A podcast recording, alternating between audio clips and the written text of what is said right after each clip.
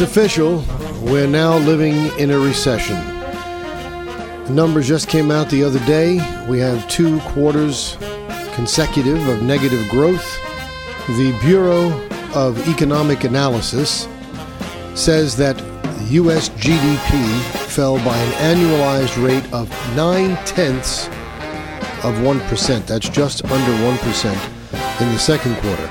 But this comes on the heel of a contraction of 1.6% in the first quarter. So between the two quarters, we have a considerable reduction. Now, for years, two consecutive quarters of negative GDP growth have been the common rule of thumb in terms of defining a recessions. Although, it, it to be true, uh, in the past, recessions in this country are usually officially declared by committees of economists at the National Bureau of Economic Research. They use a broader definition than the two quarter rule. But I think it's a fair bet to say that by any standard you care to name, except the standard that the White House is using, we're in a recession. When you have negative growth, when you have gas prices out of control, when you have inflation that's approaching double digits when you have real wages not increasing at all or absolutely contracting.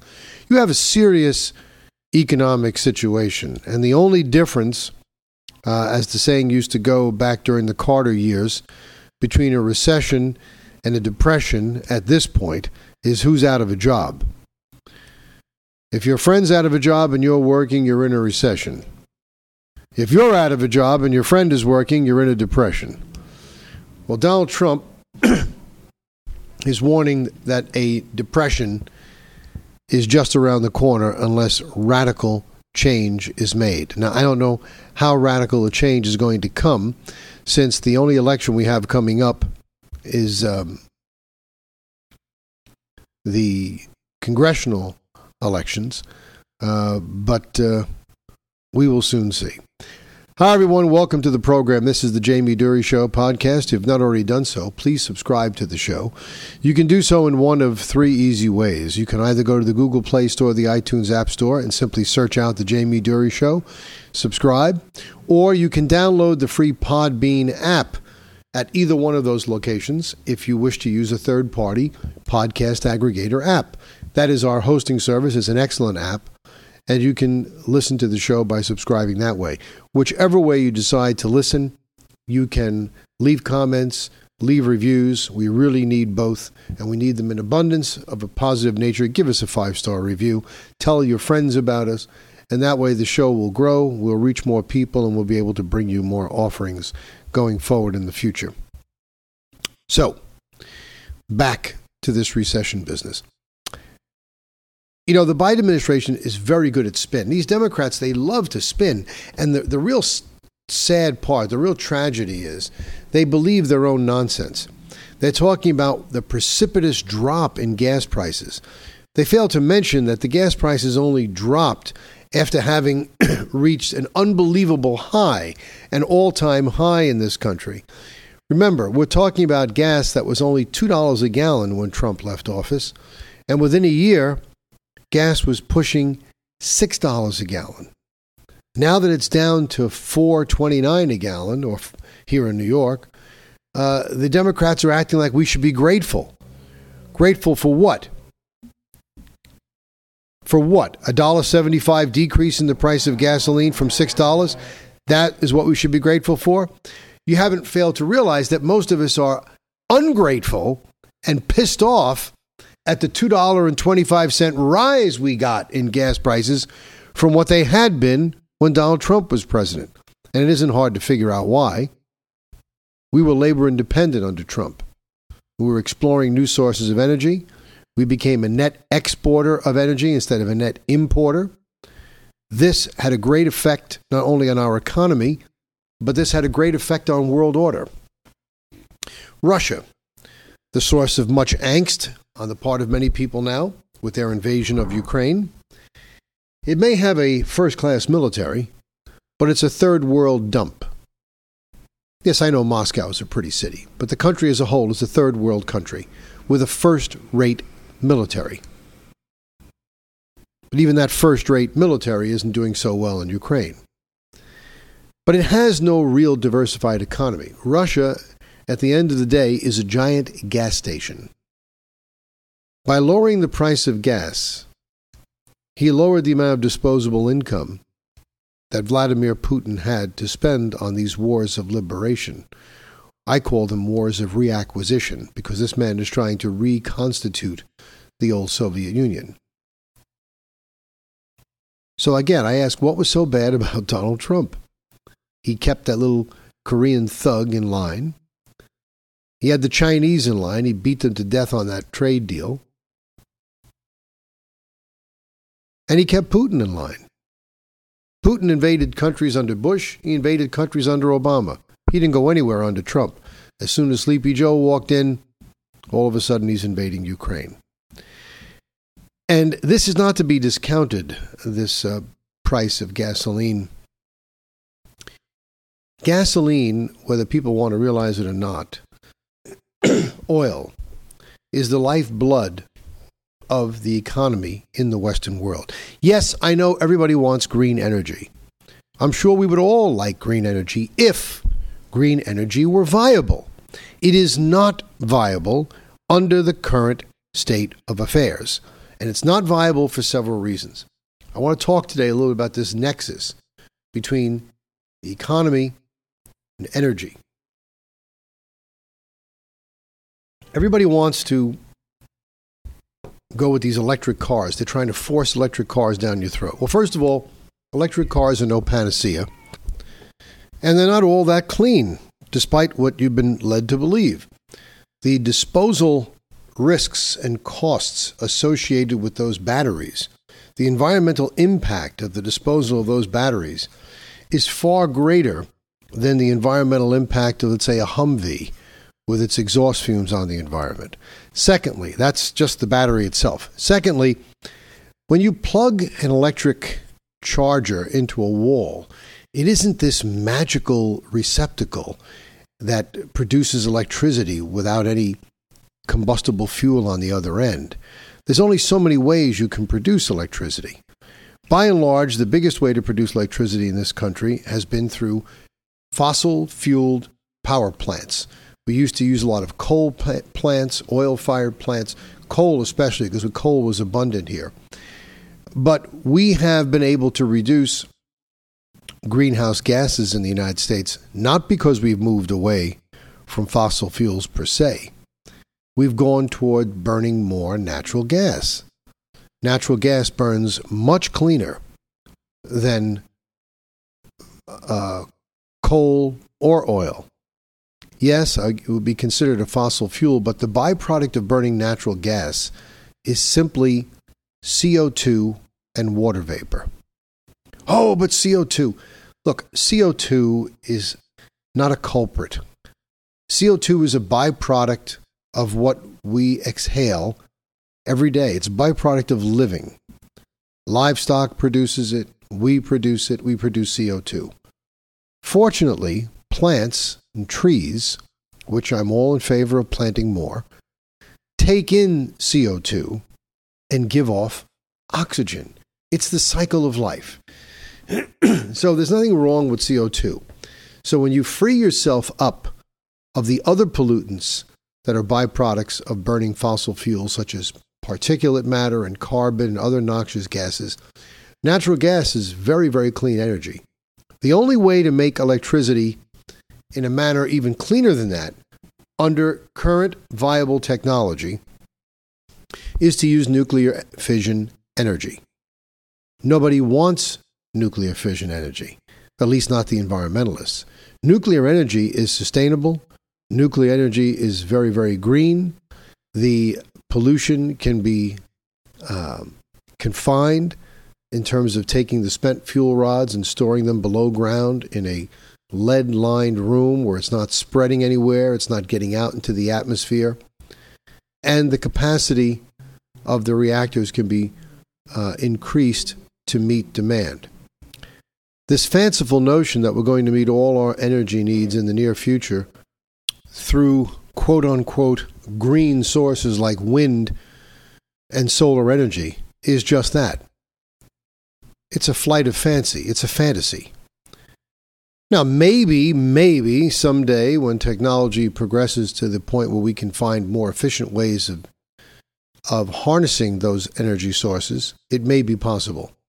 Under current technology and in the foreseeable future, it is not possible. That is why they're having these brownouts out in California because they rely too much on wind to power their electrical grid and they can't meet the demand. Wind is not consistent.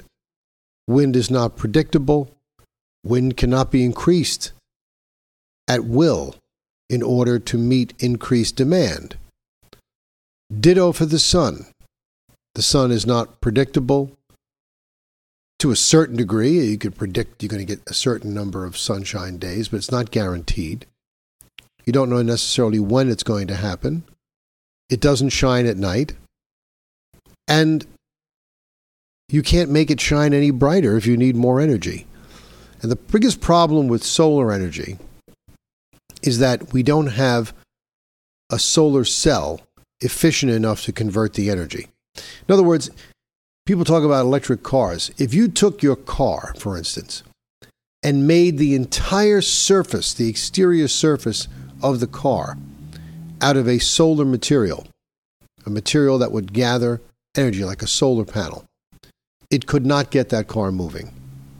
It would probably have to sit there for God knows how many days just to charge the battery up if it could be charged up. But the notion that it could ever sustain the car in real time See, that's real viable solar energy. When you have a solar panel that's efficient enough to grab the radiation from the sun and turn it into electricity at a level capable of meeting real time demand, where the only reason you'd need to store it is so that you could use the vehicle at night when the sun isn't shining, well, then you've had something. But we don't have that now, and we're nowhere near that. The cost of charging these electrical vehicles is astronomical. The disposal cost is astronomical. And when you talk about things like wind, everybody talks about wind being cheaper because they give you a half a story.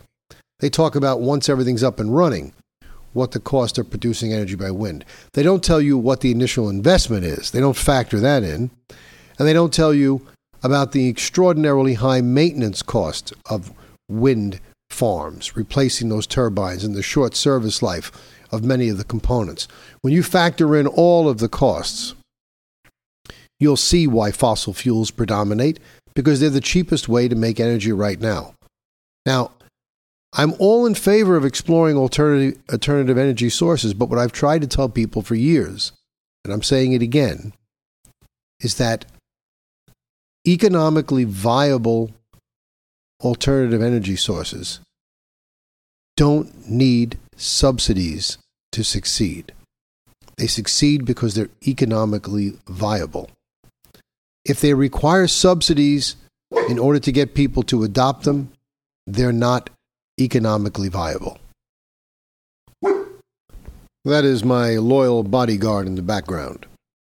So, given the technological shortcomings of green energy and its ability to meet demand, given the long term environmental impact of many of these things in green energy, given how much reduction we've been able to make in greenhouse, uh, greenhouse gases without having to resort to green energy by, by using primarily natural gas, a, a clean fossil fuel.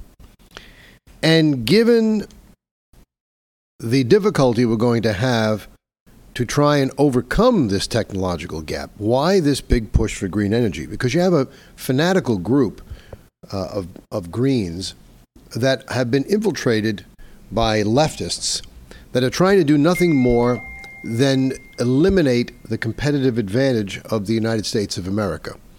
We are living up to obligations that other nations are flouting. China is not going to live up to any of these obligations, so they're going to continue to progress and have their economic power grow unabated and uninhibited and unrestricted by this um, honor system uh, of restriction that we assign to ourselves. So this is folly. And to prove this to you, to give you a little more evidence of this, look at the opposition on the left itself. This article just came to my attention about how green mining is meeting resistance from environmentalists. Now, as you know, that at the current time, the Democrats control both houses of Congress. Now, the Senate is lining up all of its party line votes to pass this Inflation Reduction Act. Now, this is just nothing but a pork bill. It's not going to reduce inflation. But it has $369 billion. I love the way they throw these numbers out as if we have an unlimited supply of money. The government doesn't produce anything. The government doesn't make money. All they can do is extend credit and print money. Their only source of money is taxing us. The economy is in the tank. People haven't gotten real world wage increases in God knows how long because of this. Uh, or at least since Biden's been around, nobody's nobody's wages are growing. The only people whose wages are growing or are getting paid or haven't felt the squeeze as a result of these COVID nonsense is other government employees. They don't contribute anything to the tax base because most of their salary goes towards consuming the tax base. So the, the average private sector worker, he's getting it royally. So 369 billion in new federal spending for wind, solar, and electric vehicles. I just explained to you why this is folly. So why are we spending all this money? How is this going to enhance the Inflation Reduction Act? They would have been better off spending this 369 billion in building new natural gas fired power plants. Can't do that because the environmentalists are fighting you every step of the way. Now, if they pass this bill, uh, it would be hailed as a victory, of course, for advocates of renewable energy. But as is the case with all energy economics, uh, everything comes at a cost. An enormous expansion of mining projects would be needed to extract the raw materials that are needed to produce solar panels, wind turbines, and electric batteries. Most people that are green don't like these mining uh, operations that have to take place in order to produce this. So they want their cake and they want to eat it too. The Biden administration is supposedly split on the issue. Uh, on the one hand, they're attempting to reduce dependence on foreign countries for essential raw materials of this Green New Deal, while on the other hand, blocking permits and approvals that allow American mining companies to dig. So they want it, but they don't want it. So you already have this sort of conundrum here. So even assuming you got people to shift to electric cars and all this silly nonsense, how are we supposed to develop the capacity to produce the electricity to charge and power all these devices. I've already told you that wind and solar can't do it, not any time in the foreseeable future. You have environmental groups opposing the establishment of any non uh, green or non wind or solar power generation process. You can't build a damn power plant here, even if it's fired from natural gas. Hell, if it's fired from nuclear, they'll look at you like you're a fiend. So this is a canard, this is a pipe dream. It can't take place. At least not probably in my lifetime, unless I live to be a very, very ripe old age, which I don't think is in the cards. So all of these things should tell you that you can't do it. It just cannot, cannot, for practical reasons, be done. Now, in terms of the opposition you're going to get from the left, listen to these numbers that I've pulled from this article. A huge increase in mining would have to take place in the shift to a clean energy system.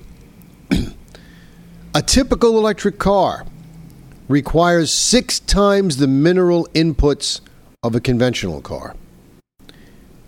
An onshore wind plant requires nine times more mineral resources than a gas fired plant. They also project that in order to meet current green energy targets, the demand for lithium, which is a primary component of batteries, as you know, will grow by 40 fold, 40 times by 2040. The demand for graphite, cobalt, and nickel will grow by 20 to 25 times. Demand for rare earth elements will grow 3 to 7 times. And the demand for copper will double. The World Bank report on minerals for climate action states that 17 minerals, excuse me, are essential to realize green energy goals, including aluminum, copper, silver, indium, selenium, tellurium, photovoltaic uh, cells, steel, copper, aluminum, zinc, lead, uh, graphite, lithium, cobalt, nickel, manganese, and vanadium, uh, vanadium, sorry, vanadium for batteries. All these things.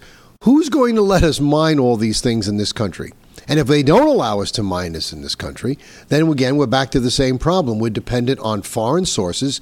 And if our whole energy uh, grid is dependent on resources from foreign countries who could cut them off at any given time, our national security is affected. So, this whole energy issue is huge. And it has far reaching implications, not only from an economic standpoint, but from a national security standpoint. And for those young kids who are so hooked up into that word sustainability, you look at these numbers and you'll see that this isn't all that sustainable. We probably could do a lot better with natural gas and be more sustainable with that, or using clean coal technology or anything else, than than any of these things here that they're talking about. There's going to be tremendous opposition to this mining. This is going to be a, a, massive increase in mining. Every strip of land in this country that isn't already used for, for farms, and maybe some that are used for farms, are going to be strip mined and ripped up. It's going to be incredible. You can't do it. You can't do it.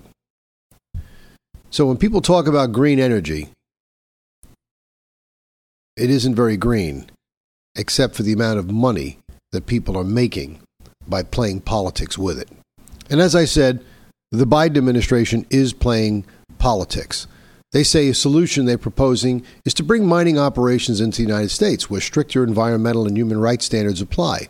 And many experts believe that much of the demand for these materials can be met domestically. But politics is the main constraint. I already told you before that the Biden administration is blocking permits and approval uh, and approvals that allow American mining companies to dig. And likewise, this same thing would happen here. Uh, Ian Lang, a professor of economics, says the United States uh, can supply a large percentage of its needs for things like EVs or grid storage batteries. We have a number of lithium deposits here in the United States. Our capital markets are pretty good at moving investment towards things that we think are going to be profitable. But most of the lithium projects under discussion right now are being held up by the National Environmental Policy Act. So, on one hand, they say they're for it. On the other hand, they're not. Any way you slice it, it comes down to a non starter. It can't be done. So I really wanted to hit this today to explain a little bit more in detail of how important energy is to an economy, how important energy is to our national security, and the nexus or connection between both. There was nothing better for our economy or our national security than the energy independence that we enjoyed under Donald Trump.